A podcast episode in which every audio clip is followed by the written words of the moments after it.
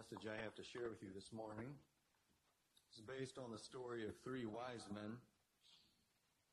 Not the wise men who came to see baby Jesus, but three wise men who stood on the plain of Dura and refused to bow down. That would be the story of Shadrach, Meshach, and Abednego. And as we look at their story, I'm hoping that we can be inspired by their faith, even though these were young men, they had mature faith. And as I studied this, this story, this account, I was just struck again by the quality of their faith and how my faith needs to grow. And I hope that all of us can see ways in which our faith needs to grow. We're going to start this study actually in the book of Hebrews uh, briefly and, and, and end the study in the book of Hebrews actually. I'll just read a few verses from Hebrews 10 that speaks to the need of all Christians to have a faith that endures, or what I want to be calling a mature faith.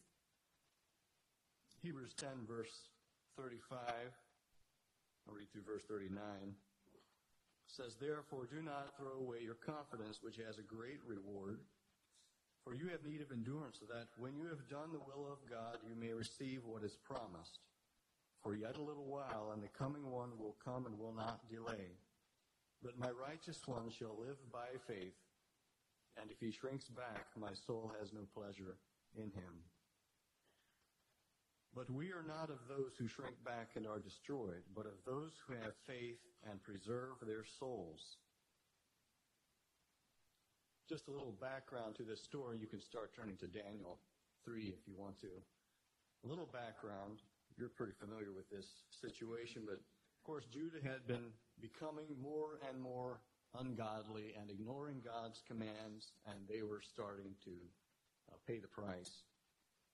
Judah ended up being taken into captivity three different times into Babylon.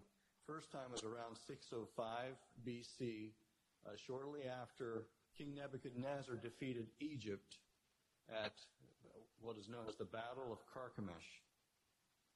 And after that, Nebuchadnezzar invaded Judah, made it a vassal state, raided the temple, and hauled a bunch of people with him back to Babylon in the first deportation. These people included Daniel, Hananiah, Mishael, and Azariah, and also King Jehoiakim, whom Nebuchadnezzar later reinstated, which didn't turn to work out, didn't work out very well for anyone, really. Um, Nebuchadnezzar also took with him vessels from the temple that he took back into Babylon and put into his own treasury. When they got to Babylon, sometime after that, Nebuchadnezzar had men picked out for special uh, government service, good looking, intelligent, and above average to be trained for government service, including Daniel and our three wise men who got new names. Hananiah was named Shadrach, Mishael was named Meshach, Azariah was named Abednego. And I don't think they really appreciated these new names very much because each of them contained or would appear to contain a reference to a Babylonian god. Shadrach and Meshach referring to the, the moon god Aku and Abednego referring to uh, the patron god of literature, Nebo or Nabu. Anyway, for three years, these men were in training with Daniel and a bunch of others. And together they faced two crises the food problem, which you know about, and the dream problem, where Nebuchadnezzar had a dream and either forgot it or he just really wanted to put his wise men to the test. He was no dummy, by the way. He was, he was um, a fairly cunning uh, military tactician and also when it came to politics. And then as, as a result of that dream, a secondary, one of the outcomes was these three men were promoted. And an unintended consequence of that was that they were present here in Daniel chapter 3. This third crisis. I'll start reading in Daniel chapter 3 and I'll read this and, and make some comments here or there. Starting in chapter 1, I'm reading from the ESV. King Nebuchadnezzar made an image of gold whose height was 60 cubits and its breadth six cubits. He set it up on the plain of Dura in the province of Babylon. Who did this image represent? A pretty good theory is that it represented King Nebuchadnezzar. Remember the dream back in chapter 2. In that dream, part of the interpretation was Daniel telling Nebuchadnezzar, You are the head of gold, which I could imagine kind of stuck with Nebuchadnezzar, resonated with him, and he would have been just the kind of guy who would have built a 90 foot statue to himself. One of his prayers, Nebuchadnezzar's prayers uh, to his gods, I guess, was that he would have no opponent from horizon to sky. And I can imagine the the picture of everyone bowing down to this image of himself would appeal to him a great deal. That's all kind of conjecture. We don't know for sure that the image was a, an image of Nebuchadnezzar, but it might have been. Going on to verse 2, then King Nebuchadnezzar sent together the satraps, the prefects, and the governors, the counselors, the treasurers, the justices, the magistrates, and all the officials of the provinces to come to the dedication of the image that King Nebuchadnezzar had set up. I'm going to have to go through this list two more times, and then we get the musical instruments, which is a list we go through three times. Then the satraps, the prefects, and the governors, the counselors, the treasurers, the justices, the magistrates, and all the officials of the provinces gathered for the dedication of the image that King Nebuchadnezzar had set up. And they stood before the image that King that Nebuchadnezzar had set up. And the herald proclaimed aloud you are commanded, O peoples, nations, and languages, that when you hear the sound of the horn, pipe, lyre, trigon, harp, bagpipe, and every kind of music, you are to fall down and worship the golden image that King Nebuchadnezzar has set up. And whoever does not fall down and worship shall immediately be cast into a burning fiery furnace. Therefore, as soon as all the peoples heard the sound of the horn, pipe, lyre, trigon, harp, bagpipe, and every kind of music, all the peoples, nations, and languages fell down and worshipped the golden image that King Nebuchadnezzar had set up. Therefore, at that time, certain Chaldeans came forward and maliciously accused the Jews. They declared to King Nebuchadnezzar, O king, live forever. You, O king, have made a decree that every man who hears the sound of the hornpipe, lyre, trigon, harp, bagpipe, and every kind of music shall fall down and worship the golden image, and whoever does not fall down and worship shall be cast into a burning fiery furnace. There are certain Jews whom you have appointed over the affairs of the province of Babylon, Shadrach, Meshach, and Abednego. These men, O king, pay no attention to you. They do not serve your gods or worship the golden image that you have set up. You'll notice they made the accusation a little personal. They pay no attention to you. Like they, it was intended to enrage Nebuchadnezzar, and it worked. Verse 13. Then Nebuchadnezzar, in furious rage, commanded that Shadrach, Meshach, and Abednego be brought. So they brought these men before the king. Nebuchadnezzar answered and said to them, Is it true, O Shadrach, Meshach, and Abednego, that you do not serve my gods or worship the golden image that I have set up? He almost sounds disbelieving. Maybe some mistake was made. Maybe they're still struggling with the Chaldean language and didn't understand. He's going to be generous and give them a second chance. Verse 15. Now, if you are ready, when you hear the sound of the horn, pipe, lyre, trigon, harp, bagpipe, and every kind of music, to fall down and worship the image that I have made, well and good. But if you do not worship, you shall immediately be cast into a burning fiery furnace. And who is the God who will deliver you out of my hands? And he meant that to be a rhetorical question because he didn't know of any gods that could do that. He puts a reasonable limit on, on his gods, I guess. Verse 16 Shadrach, Meshach, and Abednego answered and said to the king, O Nebuchadnezzar, We have no need to answer you in this matter, or we don't need to defend ourselves or make excuses. Verse 17. If this be so, or in other words, if things stand as you have said, I think would be the way to, to render that. If this be so, our God whom we serve, answering King Nebuchadnezzar's rhetorical question, our God is able to deliver us from the burning fiery furnace, and he will deliver us out of your hand, O king. But if not, be it known to you, O king, that we will not serve your gods or worship the golden image that you have set up. Proverbs 16:14 says, "A king's wrath is a messenger of death, and a wise man will appease it." But in this case, these three men made no effort to appease Nebuchadnezzar. Then Nebuchadnezzar was filled with fury, and the expression of his face was changed against Shadrach, Meshach, and Abednego. He ordered the furnace heated seven times more than it was usually heated, and he ordered some of the mighty men of his army to bind Shadrach, Meshach, and Abednego, and to cast them into the fiery, into the burning fiery furnace. Then these men were bound in their cloaks, their tunics, their hats, and their outer garments, and they were thrown into the burning fiery furnace. Because the king's order was urgent and the furnace overheated, the flame of the fire killed those men who took up Shadrach, Meshach, and Abednego. And these three men, Shadrach, Meshach, and Abednego, fell bound into the burning fiery furnace.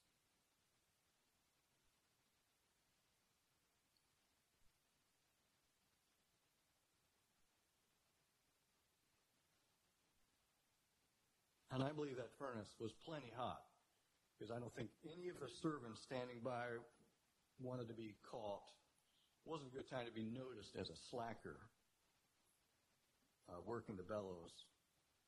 Here are four things. We're going to pause there and talk about four things we can learn from the faith of these men. And even if the story ended there, I think we would have these four things to learn from them. Four things that really impressed me about these men and their mature faith. Number one, a mature faith needs mature friends. There's a lot I don't know about the social lives of Shadrach, Meshach, and Abednego. Did they have any friends other than each other and Daniel? Did they have any family members with them in Babylon? Did they have any other good influences besides Daniel? They certainly had bad influences around them. Now here's what I do know, and this kind of speaks for itself, is that if you if you get a Bible, um, some Bible software, and, and, and do a search in the Old Testament for Shadrach or Meshach or Abednego or their Hebrew names, you will not find any occurrence of these men recorded in the Bible without being listed next to the other two. It's always the three of them together every single time. And each of these crises that we've that they have gone through the uh, the food, the dream, and the statue, these names are listed together. They stuck together, and in an environment like Babylon, they needed each other. And in this story, you see them acting as one, speaking as one, acting as one, very united. And I'm guessing that, I'm pretty sure that even before they showed up on the plain of Dura, they kind of knew what they were in for. I mean, it's, it's King Nebuchadnezzar. It's a big statue. Something awful is going to happen if you don't bow down. That's the kind of motivational leader Nebuchadnezzar was. And I think these men knew that there was going to be a test before them, and I imagine that, that they decided ahead of time what they were going to do. Proverbs 13:20 says, "Whoever walks with the wise becomes wise, but the companion of fools will suffer harm." So one takeaway that I got from the study is just that if you want to have a faith like Shadrach's, you really need some friends like Meshach and Abednego or Daniel. Be influenced and supported by good, mature friends. Because you're going to, you're going to need that influence in your life to encourage your spiritual growth, and you're also going to need it when you face times of testing. Especially this goes for probably young folks. That if, if you care about growing in your faith, you need to make sure you're being influenced by people of faith. Not that you only need to make friends with mature Christians, and they, you can only be friends with people who are mature Christians. I'm, I'm not saying that. But make sure that the, that the influences you have in your life are mature ones. The influences that sway you are mature influences. And not swaying you the other way. And the other side of the equation for all of us is this. Am I a mature influence? Am I good influence? Am I making myself available to people? Am I supporting people?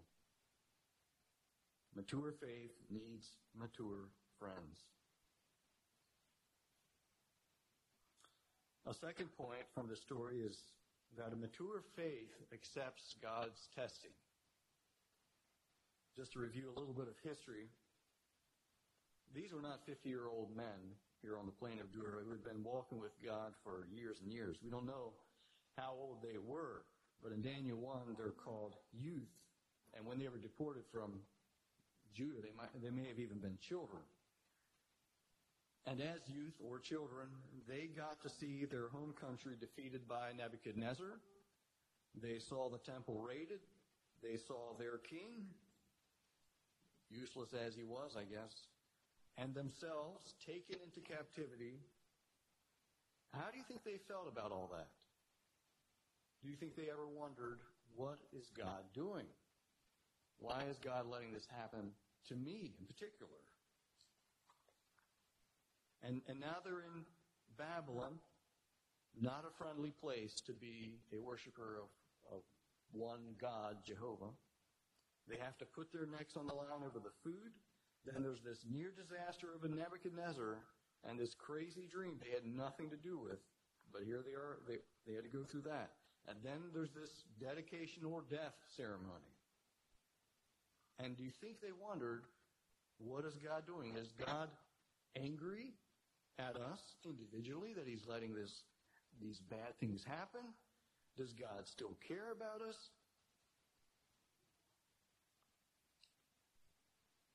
uh, when things don't go well, we can we can easily become frustrated at God and and think that either He's out to get us or He doesn't really care what we're going through. And these men may have wrestled with that. They may have wrestled with with thoughts like that. But in, in the end, their testimony is a clear one that they continue to believe in God's goodness. Verse 17, our God, whom we serve, is able to deliver us from the burning fiery furnace. And he will deliver us out of your hand, O king. But if not, be it known to you, O king, that we will not serve your gods or worship the golden image that you have set up.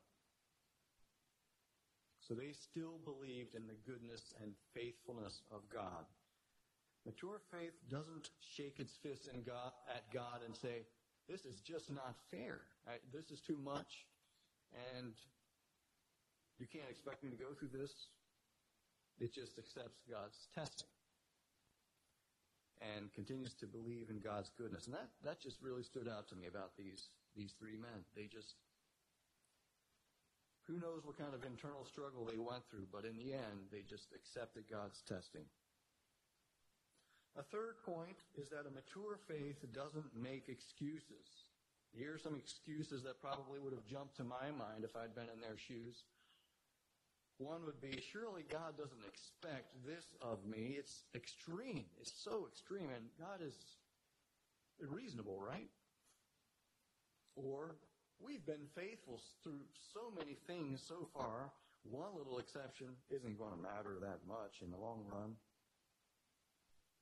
Or, on the inside, I'm not going to be bowing down. It's the heart that matters. Or what about Naaman? Didn't he get permission to bow um, in the house of Rimmon with his master? So why can't we bow for Nebuchadnezzar here? Or there's so many excuses you can come up with. How about this one? We'll be more useful, a lot more useful to God and his people here in Babylon if we can stay in Nebuchadnezzar's good graces. No point in making Nebuchadnezzar angry at us. Um, God needs us to be uh, in these positions of power, and the Jews there need us too. You know, those are all flimsy excuses. Those are flimsy, lousy excuses to someone who has mature and simple faith. But for someone who has a weak faith that is kind of compromised, some of these excuses can start to sound pretty reasonable and appealing. So, do we make excuses for being unfaithful? Do we make things complicated that don't really need to be that complicated. Mature faith is simple. And, and these, these men, uh, they don't even try to bargain with Nebuchadnezzar or reason with him or even make a case. You know, they could say, let's, let's be reasonable, Nebuchadnezzar. Here, we're, we're going to compromise. We'll meet you in the middle. How about we just salute, a heartfelt salute to the, um, the craftsmanship of this image here? They just say, We have no need to answer you in this matter. the Mature faith doesn't make excuses. And the fourth point that I admire about these men and their faith is that a mature faith leaves the outcome in God's hands. Now, there's some disagreement about uh, whether these men thought God would really rescue them or not. There's a little disagreement about that because in verse 17 and 18, they say, Our God, whom we served, is able. So they're confident about that. He is able to deliver us from the burning fiery furnace, and he will deliver us out of your hand, O king, but if not. So some would, the, the key phrase being there, he will deliver us out of your hand. What does that mean? Some, are, some would say, he's, he's just saying that whether we live or die, ultimately, we're going to be delivered from out of your power, Nebuchadnezzar. And, you know, spiritually speaking, they would have been delivered.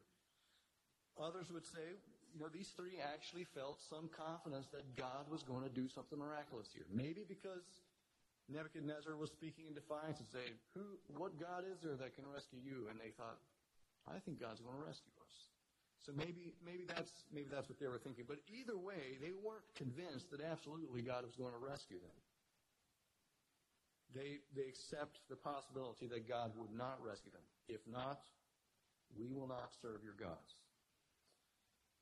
Mature faith doesn't say, you know, God is going to definitely rescue me out of the situation because uh, it's the only thing that makes sense.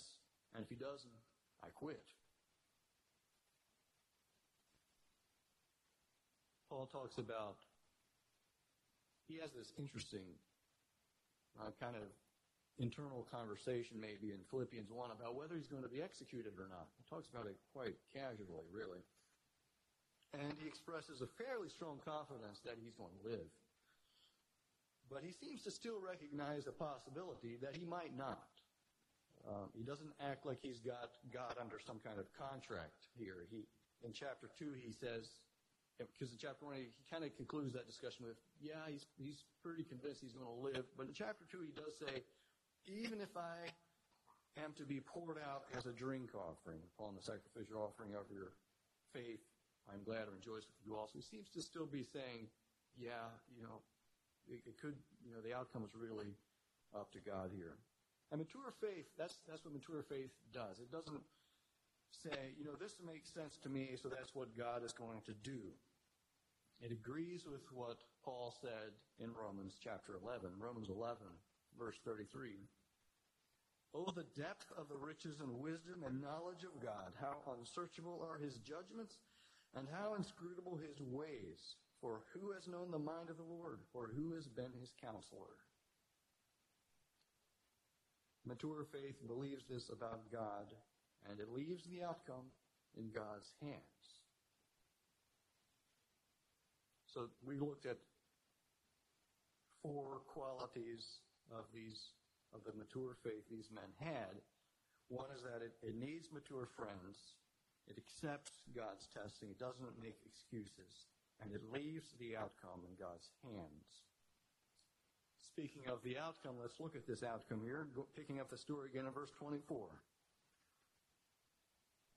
Then King Nebuchadnezzar was astonished and rose up in haste.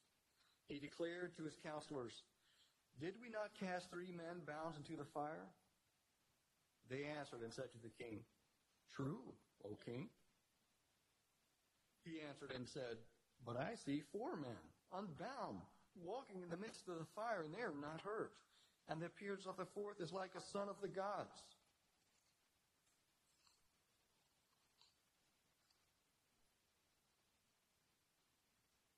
Here Nebuchadnezzar says a son of the gods. The King James Version says the son of God. And we're going to see in a, in a couple verses, Nebuchadnezzar calls him an, an, angel. All translations use the word angel, I think, there in verse 20. Uh, we'll get to it. I don't know if, if uh, this was just an angel like Gabriel or if it was Jesus pre incarnate. It could have been. Either way, it was a divine being. You know, God doesn't do this often. But in this circumstance, God made it very clear that there's divine intervention. There's no question here. It's, it's not, there's not even the possibility that these men were wearing some kind of special fire retardant clothes or something, uh, because they, God showed up. This, this uh, divine being was there, supernatural. God was making a statement here, and not just to the three men, but also to Nebuchadnezzar and the officials and everyone else who heard the story, and us too, really. Verse 26 Then Nebuchadnezzar came near to the door of the burning fiery furnace, and declared, Shadrach, Meshach, and Abednego, servants of the Most High God, come out and come here. Then Shadrach, Meshach, and Abednego came out from the fire. And the satraps, the prefects, the governors, and the king's counselors gathered together and saw that the fire had not had any power over the bodies of those men. The hair of their heads was not singed, their cloak was not harmed, and no smell of fire had come upon them. Again, God was making a statement here, wasn't he? Uh, I mean, he, he could have done this in a, in a, in a less, in any way that these men would have survived would have been impressive, but he could have done it in a much less impressive way than he did.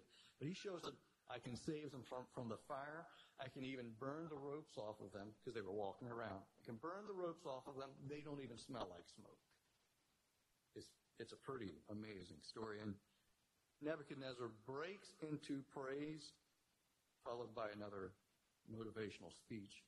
Nebuchadnezzar answered and said, Blessed be the God of Shadrach, Meshach, and Abednego, who has sent his angel and delivered his servants who trusted in him and set aside the king's command, yielded up their bodies rather than serve and worship any God except their own God.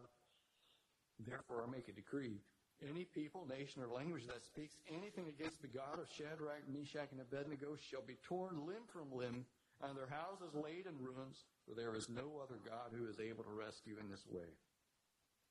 Then the king promoted Shadrach, Meshach, and Abednego in the province of Babylon.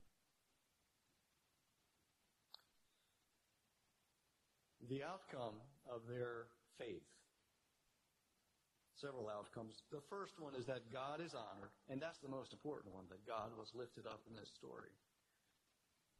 God gets all the glory here. But these men did choose to be faithful. And if they hadn't, if they had caved, the story would not be, uh, would not have glorified God. So that was one outcome. He gave God the opportunity to show his faithfulness. Secondly, Nebuchadnezzar is quite impressed. Um, you know, hard to say what Nebuchadnezzar actually believed here. Some people think that uh, some yeah, some think that Nebuchadnezzar actually did come to some kind of faith in God. You know, he, he has some statements in the book of Daniel that are quite eloquent and um, they sound like something the Apostle Paul could have written. So Nebuchadnezzar was quite stirred by this and other events. So that, that was another outcome of their faith. Another outcome was that these three men added another, I don't know what you want to call it, but another event of faith to their own history, in their own walk with God, that this was just another um, something they could always look back on. You know, I don't know what challenges they faced after this, but they could always say, God rescued me from the burning fiery furnace.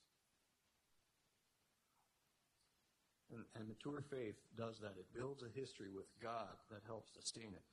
And then this story, the other outcome is that it goes on the record to inspire everyone who reads it.